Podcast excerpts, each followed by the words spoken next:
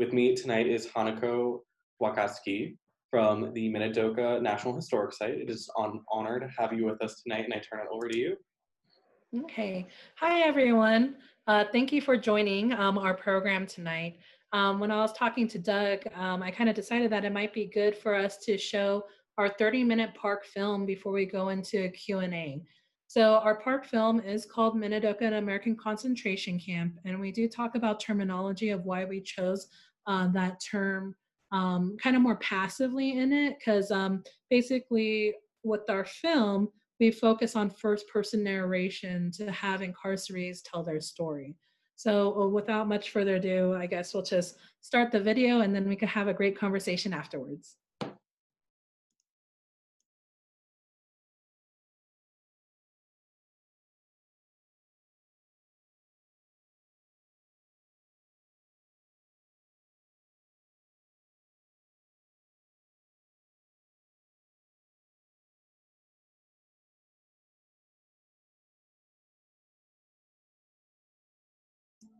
The day you walk through that gate, you know you lost something. There are some things in your heart that you can't forget. We were afraid. It looked like the enemy, but we're American citizens. Imagine someone saying, you need to go to jail because you're Japanese American. What did I have to do with Japan? Nothing. My family wasn't doing anything wrong, but we were paying for it. Towers, searchlights, barbed wire fences around us. If they thought we were trying to escape, they had the right to shoot us. We were stripped of our civil rights. We were stripped of everything. When that happens in America, that is a concentration camp.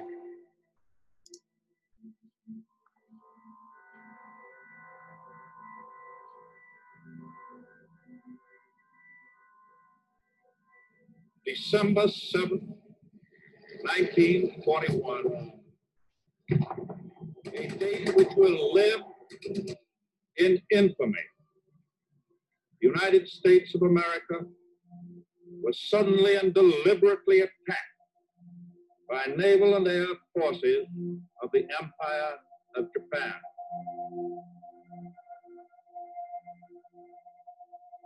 My dad had just purchased a home for fifteen hundred dollars. December seventh is the day we were moving in. And when that news came on, my dad's face, I just saw his face just, just drop.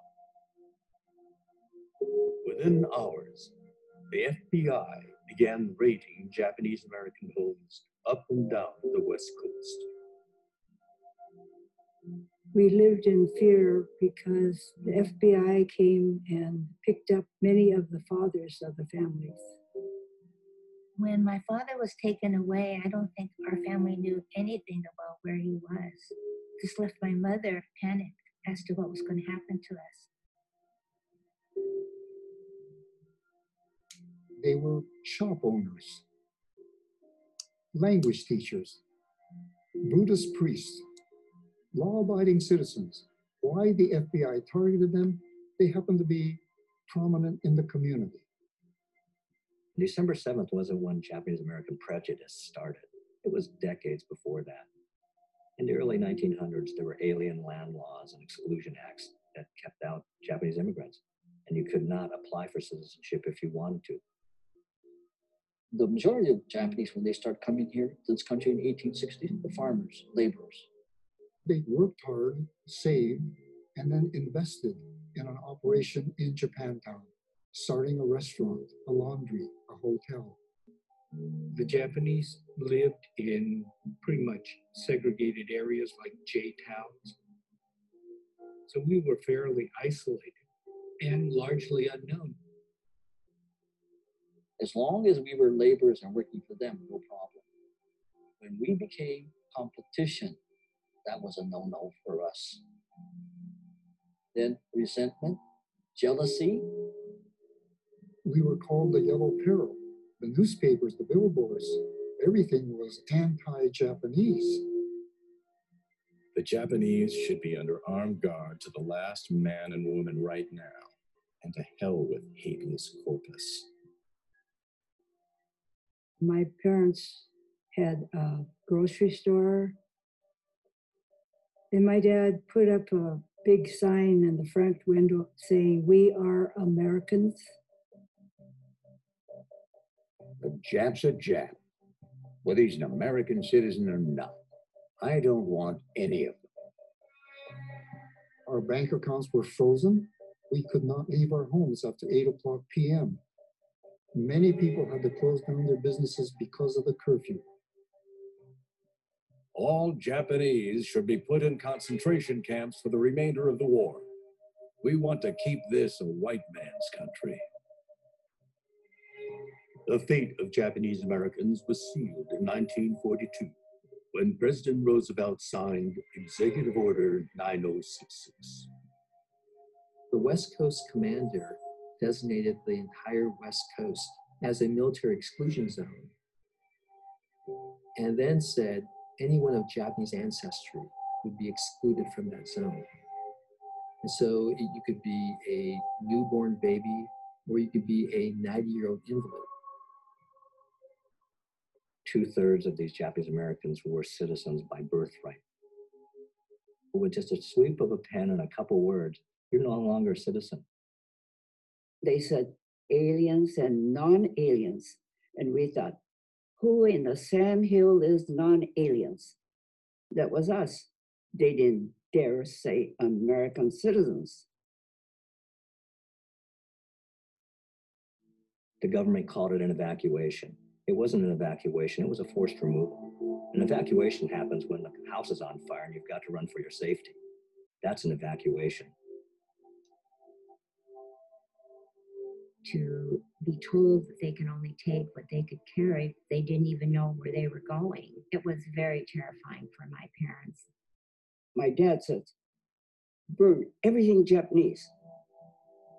So we start burning and burying everything.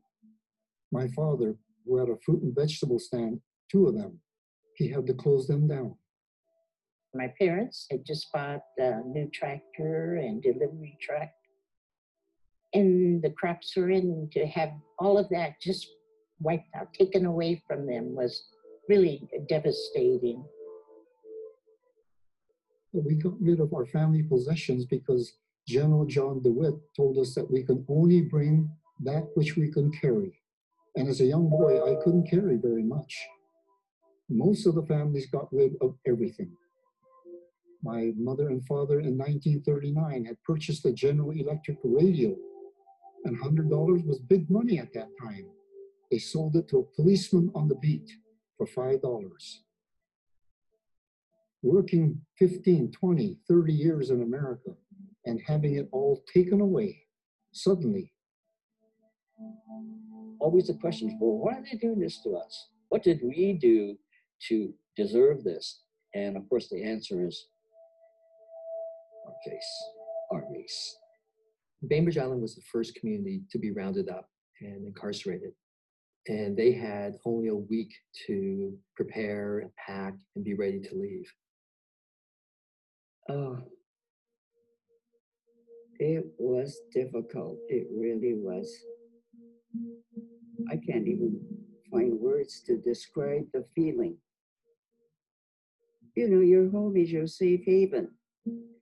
We were boarded out to the ferry and onto the train and never told us where we were going or how long we were going to be gone or anything. We all got numbers and we became numbers. We weren't people anymore. We were numbers. There was nobody that stood up for us from outside of our community. If we dared to try to resist, they probably would have killed everybody, you know, without any hesitation. The government set up seventeen temporary detention facilities on the West Coast. They drove us out to North Portland. And there we were in the ex-livestock yard.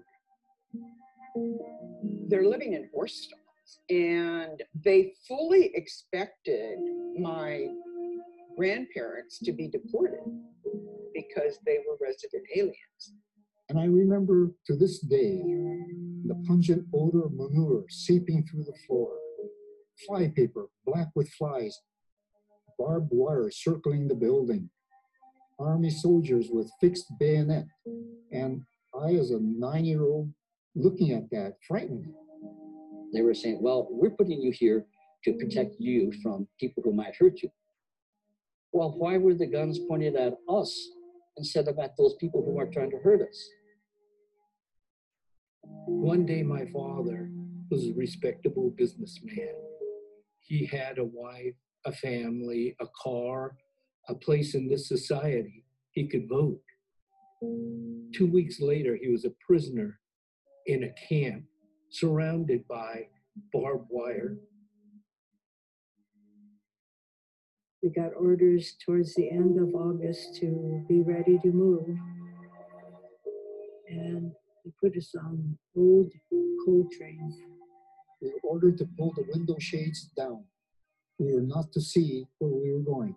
Headed east, that's all we knew. It was a two-day journey. We were covered with soot. We were then ordered to deboard. We could see a sea of sagebrush. It's all we could see. And suddenly, army barracks. Hundreds and hundreds of army barracks. And somebody said that this is Minidoka. There was a dust storm when we got off the train. And my mom grabbed my hand. I remember her saying to me, Joni, this is our new home, and crying. Minidoka, also called Hunt Camp, was one of ten incarceration camps built to hold Japanese Americans from the West Coast. Minidoka was not finished yet, but we had to move in there. And they didn't have the toilets or anything. Nothing was done. It was really in the middle of nowhere. And there were forty-four blocks, each block consisting of twelve barracks. Each barrack was six units from A to F. A mess hall in the middle, a laundry room in the middle, and we would eat together, we would shower together, we would do laundry together. No privacy whatsoever, any place. Including babies born in camp, the government imprisoned over one hundred twenty thousand innocent people. Minidoka held over thirteen thousand.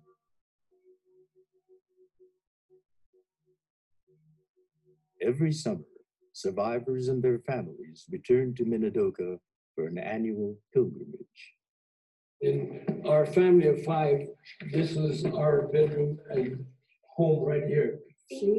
The five of us in one room here. I remember that we uh, hung up blankets to separate, you know, get a little privacy between your sister and yourself and things like that.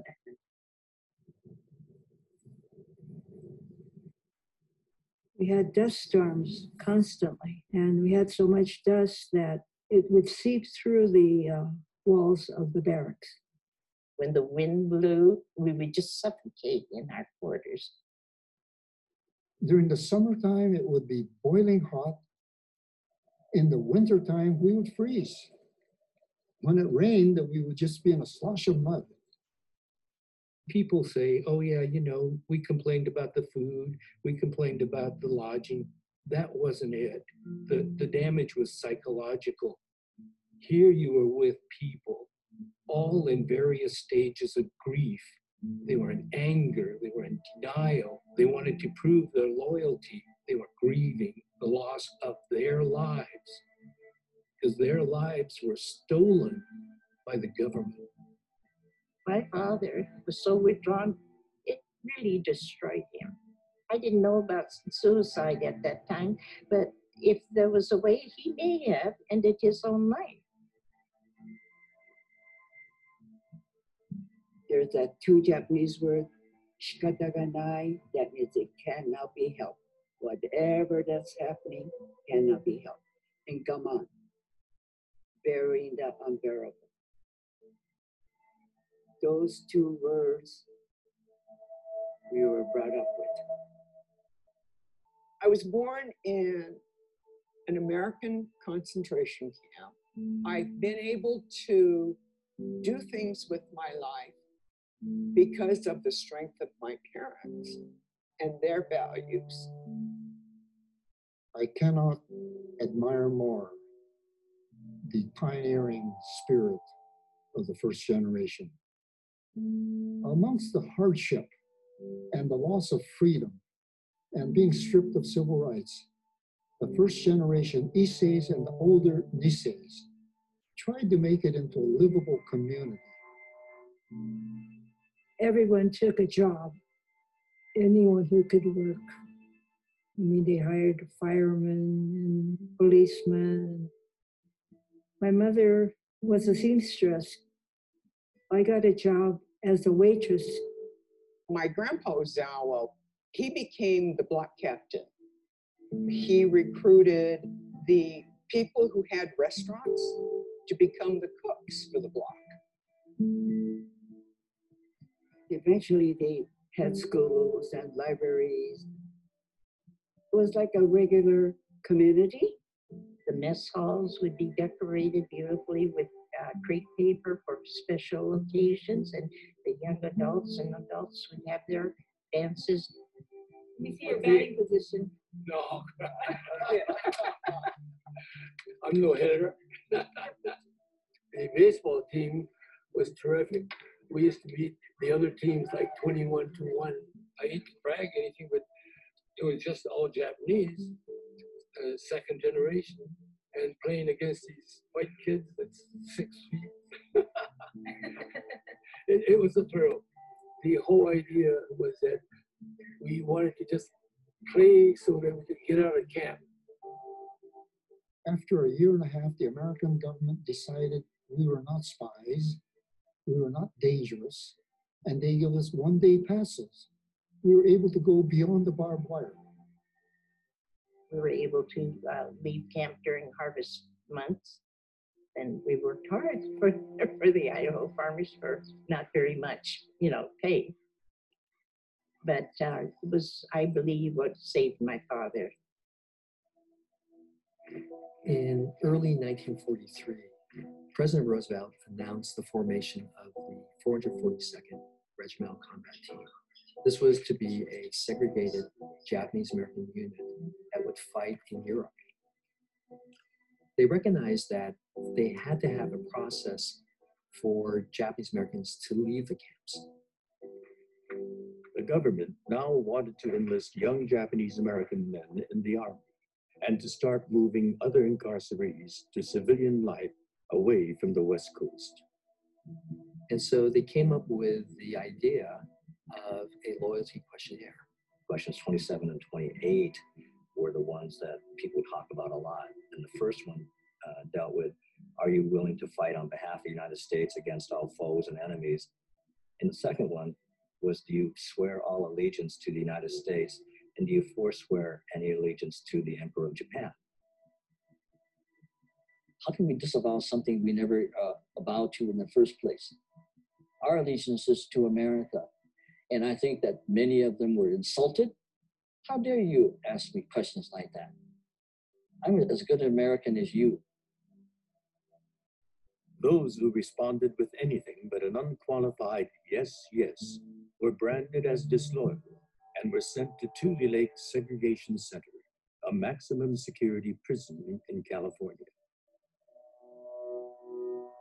It was quite an indignation for a lot of our parents to think that they wanted our boys after they had done all that to us. So there was quite a bit of controversy between the parents and the sons. My dad volunteered without any hesitation because he was an orphan. He didn't have to get approval from his parents. And so he, without question, decided he needed to go. It was really about family honor, about hoping that they could prove their loyalty to this country. The young man that was in our block, he was put into penitentiary because he refused to join the army, because he says, no, you take us out of our prison here at Minidoka, then I'll go and serve. People will say he brought so much shame to the family, and I, I don't think of it that way, you know. Courage comes in different forms. For its size and length of service, forty-second would become the most decorated unit in American military history. All the while, their mothers and fathers were incarcerated in an American concentration camp. Two of my brothers left camp to join the four forty-second, and my brother Masaru was killed in action in Italy two weeks before German surrender. These young men at Minidoka were really celebrated. They were thought of as heroes. Their names were placed on an honor roll. The loyalty questionnaire marked a turning point. Individuals and families could now apply to leave camp for school, work, or resettlement away from the West Coast. But by December nineteen forty-four, there were still almost eight thousand people incarcerated at Minidoka. The exclusion order that kept Japanese Americans off the West Coast was lifted in January nineteen forty-five. We were given twenty-five dollars and a ticket back to Portland, or wherever we came from. My mother used to tell me, they took us there and we didn't want to go. And then they let us go and we had nowhere to go. My grandfather, like many of the Isseis, lost their homes, their businesses, everything. It was extremely traumatic for him. People were afraid to go back out into a world where they knew that they would be discriminated against, that they would be hated in many ways. My teacher hated Japanese. Erase the blackboard, throw out the garbage, wipe up dust, twenty-seven students in the class. I did all the dirty work. She hated me. We faced overt racial prejudice. There were bullets fired into houses in Seattle. On Vashon Island, someone burned down a Japanese farmhouse. Someone walks at me, and being called those names left an indelible mark on me, a feeling of inferiority.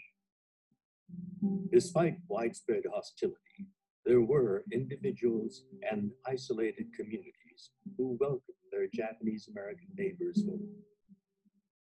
Yet, in most places on the West Coast, racism persisted.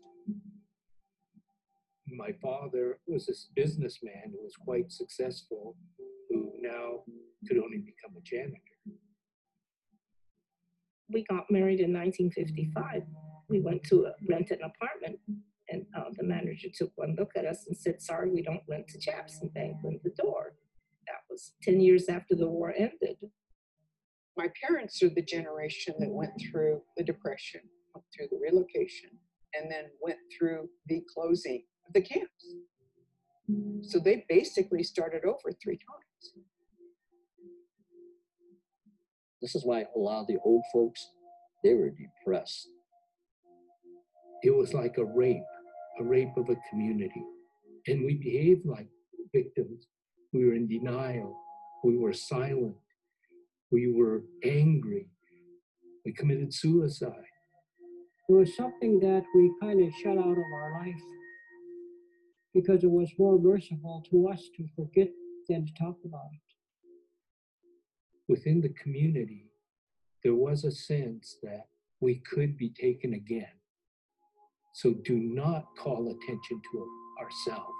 Do not do bad things, or we all could be taken again. My parents, they never complained about anything. I don't know what they were feeling, really. I didn't hear a word from them. We didn't talk about it for forty years, imagine.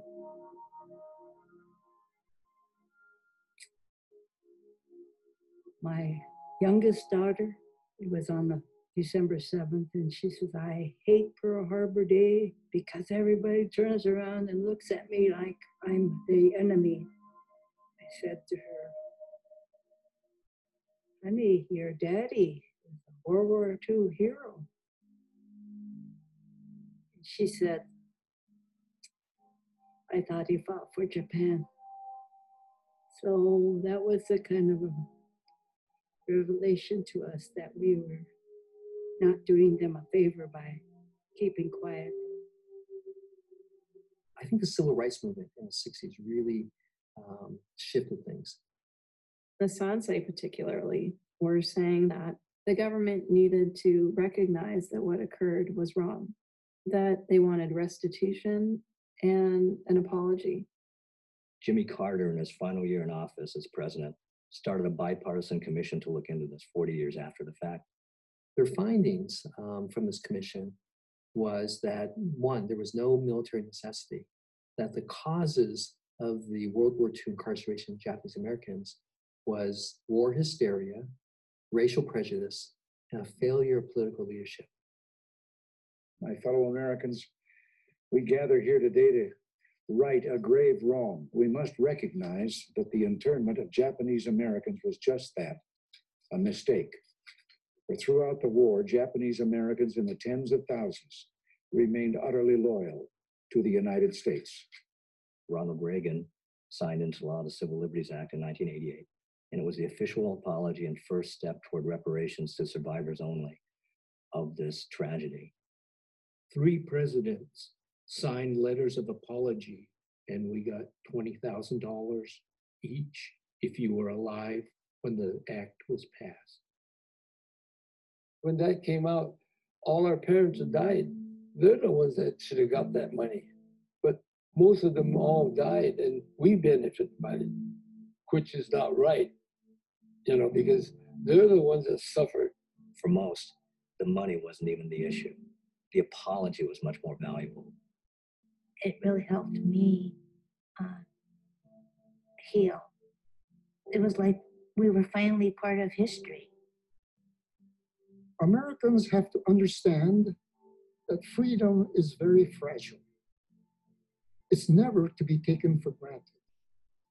I remember on September eleventh, two thousand one, watching the news, and I'm hearing, this is our generation's Pearl Harbor. And the first thing that went through my mind was, I hope not. People used to call me names just on the street, and uh, no one spoke up for me. No one said, hey, you, you can't call that kid that kind of name. That's wrong. And so the, the whole notion was, it's okay. It's okay to call these people names. That's the situation that's been created for Muslim Americans today. We, the Japanese, are not going to be taken again. That's done with. But someone, other group, will be taken for a different reason to a different place that's essentially the same. When you see the injustice happening, you need to stand up. When you see someone being called names in public, you need to stand up.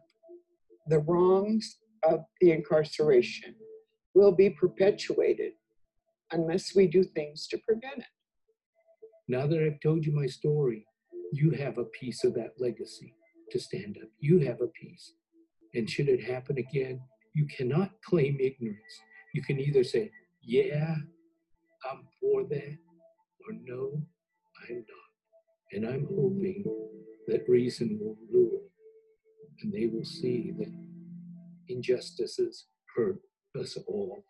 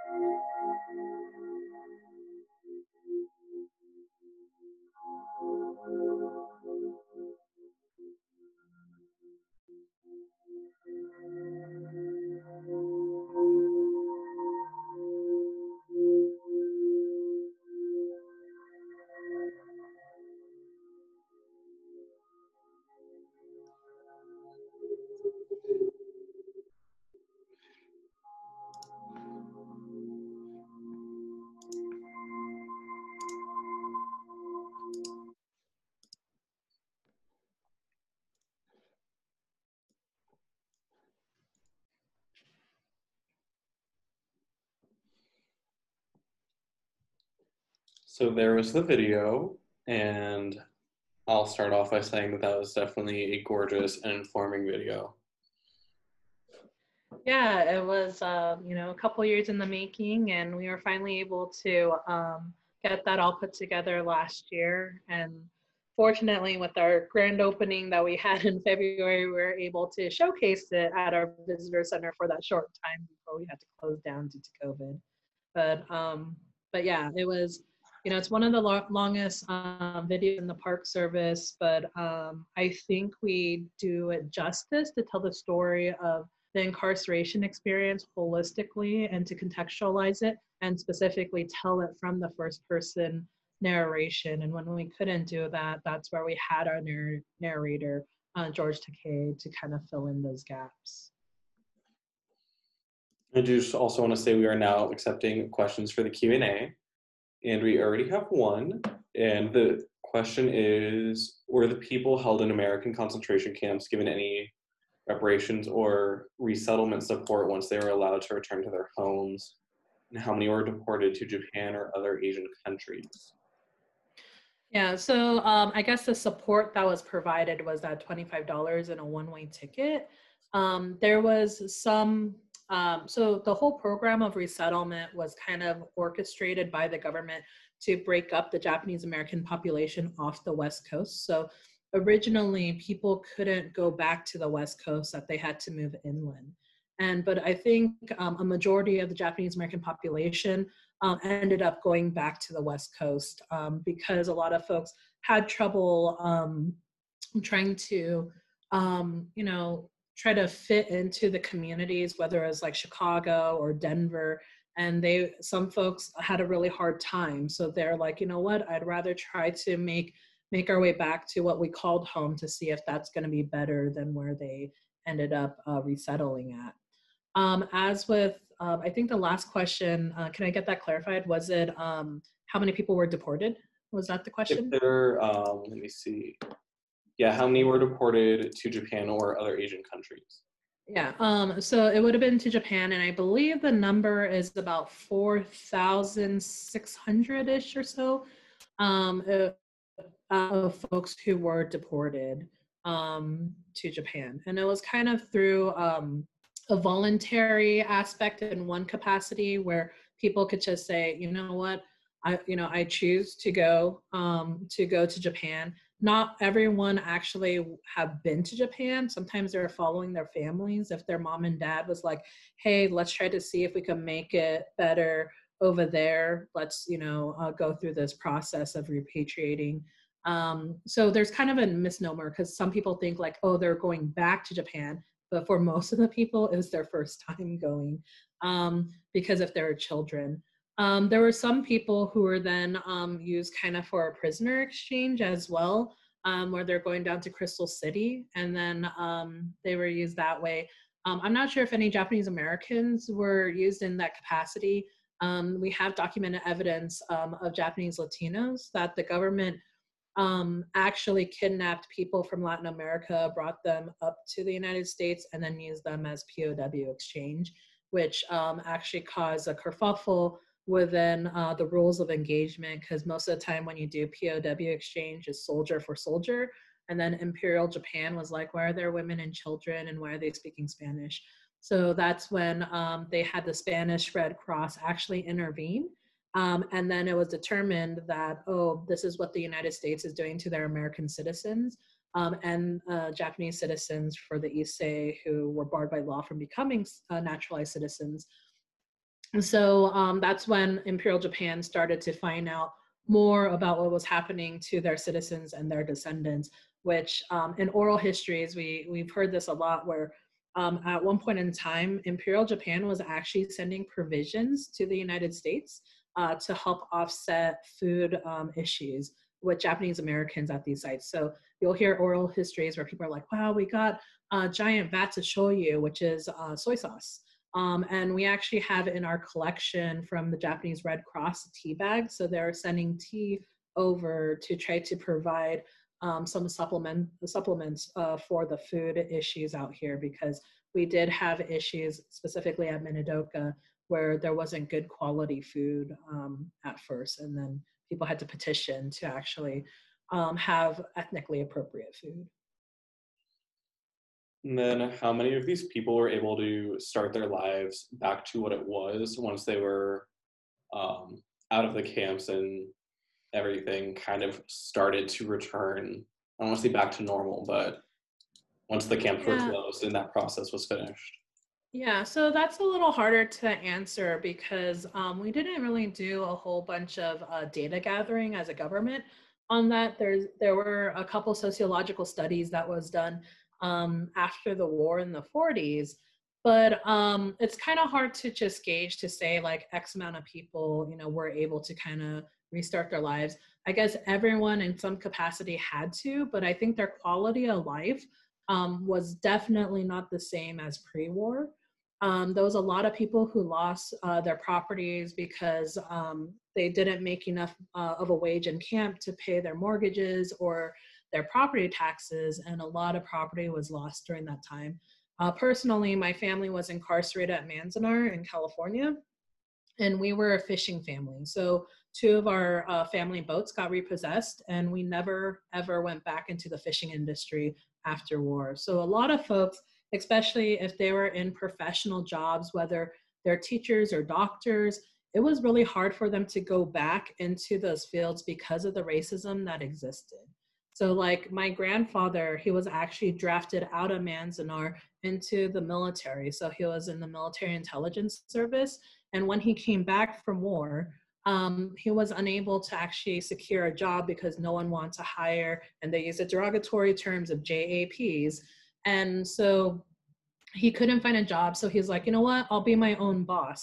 So he decided that um, he wanted to be a door-to-door salesman, but he still faced Um, racism, where people didn't want to buy from a Japanese American.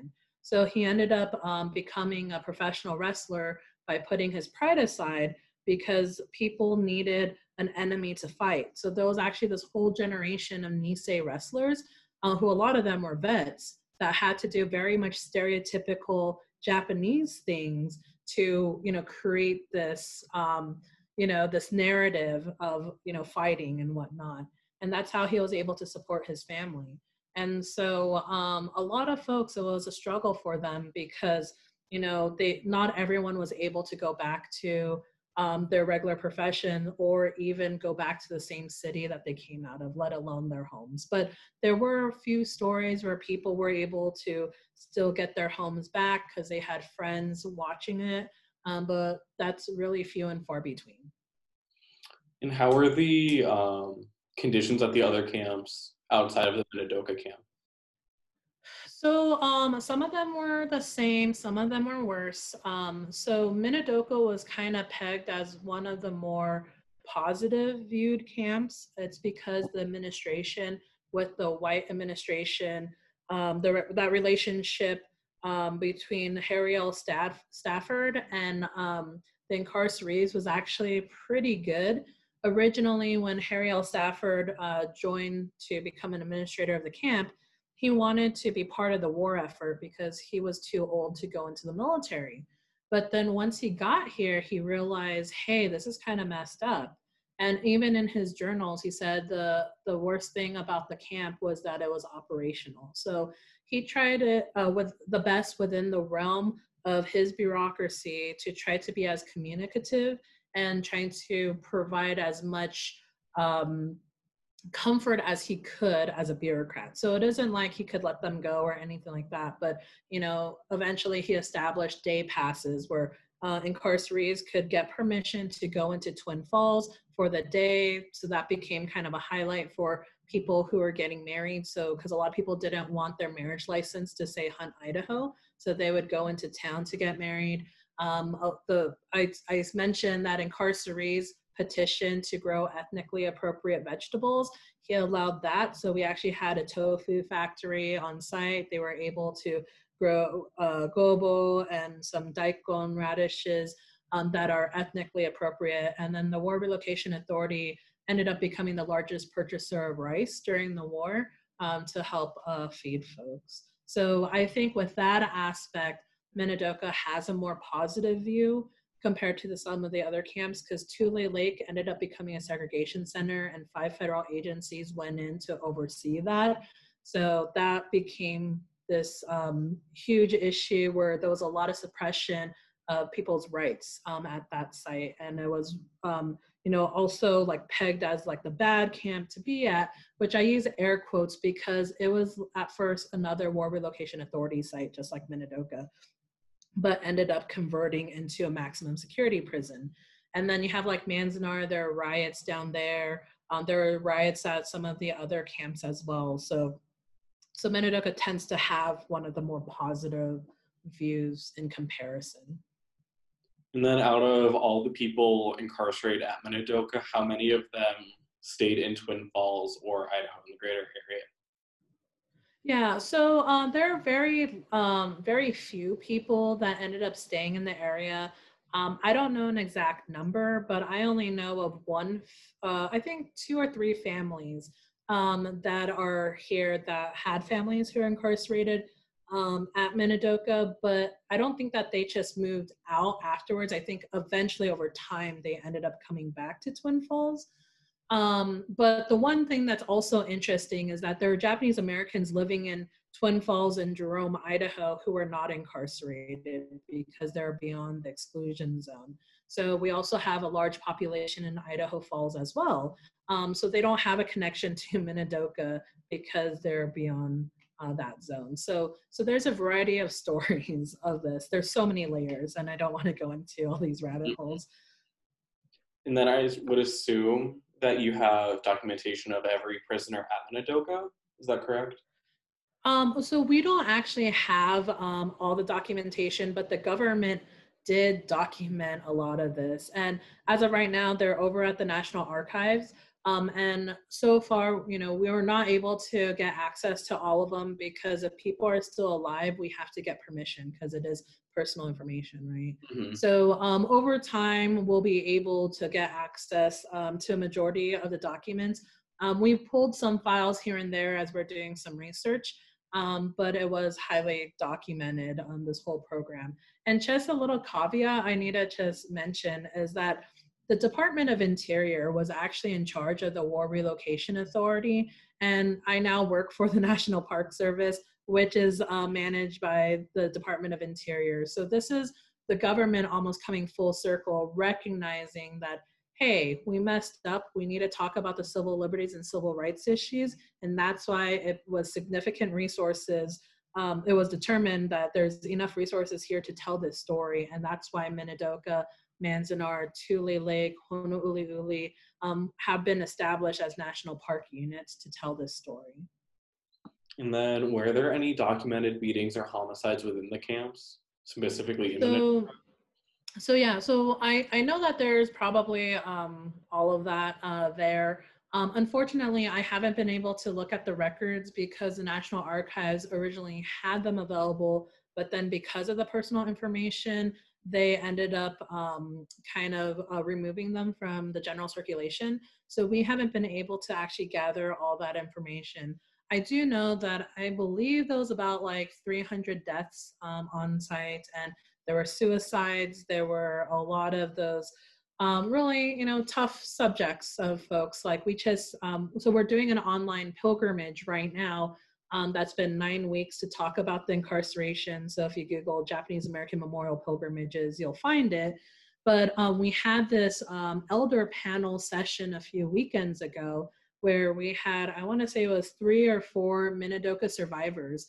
And one of the uh, women, she just realized that one of her, I think it was her neighbor or someone she knew, committed suicide um, in camp and used um, rocks to hold herself down, um, which is, you know, that was the first time that she was talking about it. So her family was really shocked to hear that. So, so I know it made an impact um, for people who heard about these, um, these incidents. So um, I, I wouldn't be surprised if there was a homicide or not. Um, so, but I just, I don't have um, documentation to back it up, but knowing, um, you know, you, you're basically building a city, right? And mm-hmm. you're going to have real city issues, you know, interpersonal conflicts, because most of these folks, you know, they're coming in from urban areas, they had their own homes, and then yet they're shoved into this communal lifestyle. which is really um, unusual for them because they had privacy, you know, when they were at home. Here, you have no privacy. You had to share, you know, the bathrooms and the toilets. You don't have that, that space for yourself, you know, and I love my family, but I don't think I could share a twenty by twenty space with them. You know, I could sometimes with my siblings, I could only like be around each other for like forty minutes. So it caused a lot of um, issues psychologically too, because of this new environment that people are trying to adjust to, which um, was unusual for a lot of the folks who were coming in. And then in the video they mentioned with the survey, if you said no to joining the military, you were sent to prison. So did the official, like, apologies from the presidents, did that acknowledge those specific people that were imprisoned for not being willing to join the military? Yeah, so I don't think it was specifically noted in the Civil Liberties Act of nineteen eighty-eight. Um, the community has done some um, some comments on that. But to clarify, it wasn't if they said no on the questionnaire that they were incarcerated. If they said no on the questionnaire, they were segregated to like the maximum security prison. But if they were drafted and did not go to induction, then they were charged with draft evasion and then incarcerated. So, um, so yeah, so uh, one of my friends, uh, Takashi Hoshizaki, I serve on a board with him. He was seventeen years old and he was over at Heart Mountain in Wyoming, and he actually resisted the draft and he was sent to um, to federal prison for I think a year and a half or two years. And um, when I was talking to him one time, he said that he felt really bad for his parents because knowing that the conditions in camp at Heart Mountain, you know, there's no privacy, you know, the housing was terrible, the food was terrible. Um, he said that when he was in uh, at McNeil Island, uh, that he had better access to healthcare. He had privacy with his own indoor plumbing. Um, he had better access to better quality food.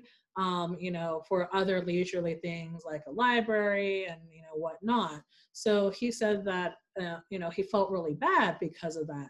But you know, um, it wasn't until I want to say, well, I, I don't know the year, but they did overturn a lot of those convictions, so it wasn't a felony, even though they still served their time for draft resistance because the government recognized, you know, hey, you know, they're trying to um, protest, you know, their civil liberties and civil rights, because the whole point of it was like, hey, give me back my civil liberty and civil rights, take us out of this prison, and then we'll go into the military. But until then, you can't pick and choose and say we're American citizens to draft us, but not treat us as American citizens. And so, um, you know, Takashi, he ended, he is a war vet, so he did fight in the Korean War, because when he got drafted, he's like, I have my civil liberties intact. It is my duty to go. So, so and I yeah. think that brought up a really good point about the quality of life in Minidoka, putting it into perspective with, mm-hmm. you know, it's, you had a better quality of life being in an actual prison than in these camps themselves. Yeah, and the other aspect is, here's another data point to compare it to. So there was a P O W camp nearby in Rupert where they actually held German P O Ws who were caught on the front line holding arms against the United States, and they were brought out here to work in the fields. So as a P O W who actually fought against United States citizens, um, they had more um, opportunities of freedom, where under the Geneva Convention, they actually had better access to healthcare, Uh, food and certain amenities. So they weren't behind the barbed wire. Um, a lot of them integrated within the community itself um, out in Rupert. And um, they could stay overnight if they got permission at the farmer's house. Um, but if they're in groups of ten or more, then they're escorted by military. But other than that, you know, they had more freedom and leisure. Um, at Minidoka, they were um, surrounded by barbed wire. There was military police unit watching all their movement, if they're you know, coming in or out, if they have permission to actually leave. Um, a lot of the returning vets of the Nisei vets who were incarcerated, went off to war, they're coming back for their R and R. Once they passed that imaginary line, they were just another inmate rather than another um, you know, military personnel. And so those are the differences, where even, you know, we have this image um, for Christmas nineteen forty-four, there are kids eating hot dogs. And some people, when they see that, they're like, oh, that's cute. You know, they're trying to be American eating hot dogs, which is like, uh, they're actually Americans. Mm-hmm. And why are they eating hot dogs for Christmas? Then you see um, in the reports where the German P O Ws actually got a proper ham dinner um, with all the fixings, you know, and it's like, hey, why is there a disparity here where American citizens only got like, you know, basically hot dogs, and then P O Ws actually got a real Christmas meal. Um, so you could kind of then see, you know, how, how that differs. And it's, you know, it doesn't make us feel good, right? As whether yeah. we're the government or people just hearing these stories, but we need to recognize that we did treat people really differently, it, you know, and the whole point of, or at least the government at the time was trying to say there's military necessity to do this, you know, but it's like, is there really military necessity when the F B I and the Office of Naval Intelligence said that there's no need to do this? And then why are we actually treating people who fought against the United States better, you know, than Japanese Americans, American citizens who are here and were not convicted of anything, but yet they're imprisoned? So, yeah, sorry. um, and then how did the community surrounding the camps respond to the sudden Japanese American presence and that militaristic culture? Mm-hmm. I don't know, that appeared out of nowhere. Yeah, I think at first there was some hesitation because of a lot of the fear and war hysteria that existed. Mm-hmm. And it didn't help that Governor Chase Clark was very anti-Japanese. You know, he used a derogatory term of J A Ps, and he did say if they were going to come into the state of Idaho, he wants them in a concentration camp with guns pointing inward. And so, um, so I think because of all that racial hostility and then um, the war hysteria, that, you know, people were very concerned for their safety, not understanding that they're American citizens. Because, you know, I was telling you about the P O W camp nearby, a lot of people assume that these are imperial Japanese soldiers who are brought in from the war front, not recognizing that they're civilians. Then eventually with the um, harvest and whatnot, a lot of the young white men were um, drafted into the war, so it created a labor shortage. So they're utilizing Japanese Americans to fill in that labor shortage. And I think that that's where a lot of the community building began, because they're like, oh, these people are just in a really bad situation, but they're helping us out, helping us agriculturally so we could still save the crops. Amalgamated Sugar actually put in an advertisement thanking the Japanese American community for the harvest. So I think by the end of war, there was more of an openness and a, you know, an appreciation um, than at the beginning of the war, where there was that hesitation and concern. Mm-hmm. And then, is there any evidence of, speaking of the agricultural workers, is there any evidence of individuals that were part of that agricultural um, like movement, I guess, transitioning into later um, labor movements in U S history after World War Two? Um, yeah, so I think that there is a correlation, because um, a lot of people who came, well, so most of the folks that came uh, um, came to Minidoka was from Seattle and Portland area, so Washington and Oregon. But there are a whole group of people from Central California that were incarcerated. They went to other camps. But um, so there was a whole bunch of farmers, um, you know, who, who participated in kind of the war effort through agriculture. And afterwards, and it's been documented in the um, Asian American series that was on P B S, that um, that kind of helped with some of the uh, labor movement, but I don't necessarily think it was like Japanese, like Japanese Americans or whatnot. A lot of it was with the Pinoy, um, but I think it, it's all kind of um, mixed in there. Where um, I do believe that there's probably some influences there, since, you know, they were moved from cent- Central California, and then um, a lot of them did return back. So, sorry, there's not a clear-cut answer to that one. Yeah. Then, is there a cemetery at Minidoka? Yeah, so there was a cemetery at Minidoka, um, and um, yeah, I think we had, I want to say it was like three hundred people or so who passed away. It was definitely under five hundred, um, and so a lot of people um, tried to cremate their family members if they did pass, because that is um, kind of a Buddhist ritual. So mm-hmm. there was no crematories um, in Idaho at the time, so they had to send remains down to uh, Utah for uh, cremation. Um, but then they did have some bur burials over there as well. Um, but since it was Bureau of Reclamation land, um, most of the remains um, were exhumed by the family and taken back to wherever they resettled after war.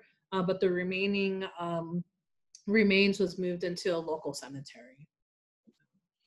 And we are running short on time, but we do have a lot of questions still, so we'll try and power through them. Mm-hmm.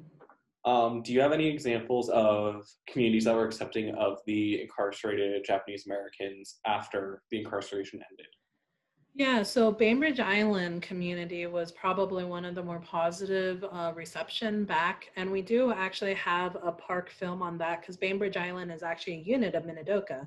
So, um, so I don't know if that's available online or not, I'll have to check, but Um, but yeah, that was one of the more welcoming communities to come back. There are pockets elsewhere um, that, you know, welcome family back, uh, but it was just few and far between, because I think the majority of the folks, you know, um, they faced a lot of hostilities. Mm-hmm.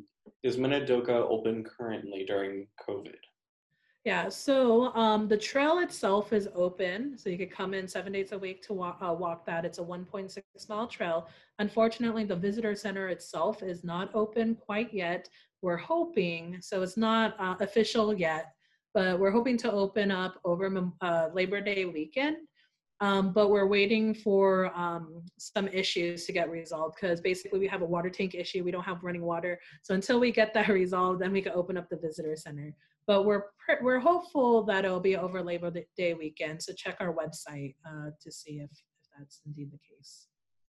And then uh, let's see, what the video mentioned the internee who was in prison for not joining the military, as we talked about earlier. Mm-hmm. um, do you know exactly what happened to that internee specifically? Maybe they're talking about Jim Ikutsu, because um, was it the the vague comment about like then he was sent to the prison? Yes. Oh, okay. So that that's with um. Okay, so that's with uh, Fujiko. So yeah, she doesn't really name the individual, but I'm pretty sure she was referring to the Ikutsus, where um he was sent to McNeil um, prison. I think that he was incarcerated there for a year and a half or two years as well. Um. So yeah, and then um, yeah. So it's both. It was Gene and Jim Ikutsu. I think that they're brothers who are both resistors. Because um, at Minidoka, we had forty resistors. And the one thing that was kind of weird is that I was telling you guys about Governor Chase Clark and how he was anti-Japanese. Um, so by the time with the whole draft resistor issue came up, he was actually the Idaho Supreme Court Justice and didn't recuse himself during all the trials. And um, so that was another weird layer where he knowingly wanted the incarceration, and then yet he convicted thirty-seven of the young men uh, to prison. So. And then is the road to Minidoka clearly marked with signs, and is it paved all the way? Yeah, um, so no, it's not clear, clearly marked yet. We're trying to work with Idaho Transportation Department, and it takes a while for that to get all processed. Um, but if you just like put in Google Hunt, Idaho, or Minidoka National Historic Site, Google will bring you out to us. Um, but make sure you're not clicking Minidoka Wildlife Refuge, because that will take you about an hour away. Um, so, but yes, most of the road itself, um, it's all paved. You'll go on um, basically a highway and then a county road. Um, once you get to the site, you know, it's gonna be all paved, um, at least to get to the visitor center parking area. We have a paved parking lot over by the guard tower.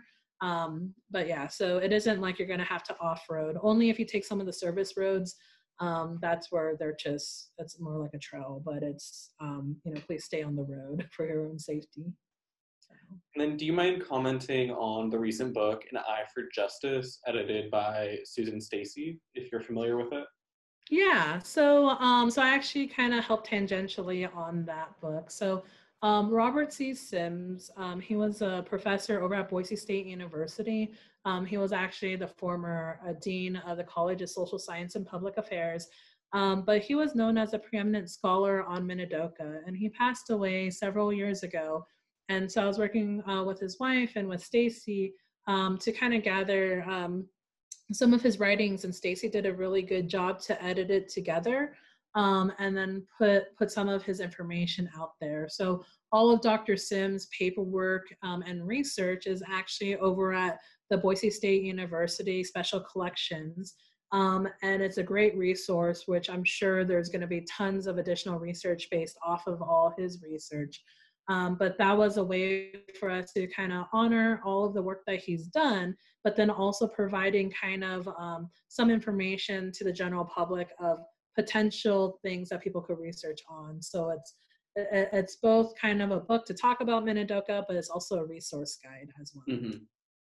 And then do you uh, mind sharing other books and films and other resource materials on Minidoka? Yeah, so, um, you know, we have our park film. Um, so a couple books that I think are good to read. One is by Tetsuden Kashima, um, and I'm like actually blanking on the book name. Um, hold on, like I'm, I'm looking for the book right now. Oh yeah, Personal Justice Denied. Oh my gosh. And then there's um, on the National Archives. Um, we also have, uh, you, you could just like Google it, but um, Uh, it's called, it's a Civilian of Wartime Internment Relocation of Citizens or something like that. So it's a C W I R C, which is actually the congressional study that said this was due to war, uh, yeah, war hysteria, race prejudice, and a failure of political leadership that led to the Civil Liberties Act of nineteen eighty-eight. So that's a government commission, a congressional commission that said we need to make an official apology. Um, and they did research on that. So that's a really good resource as well as a book um, to kind of focus on it. Um, but it's going to be maybe a little bit more dense um, because it is very uh, research related.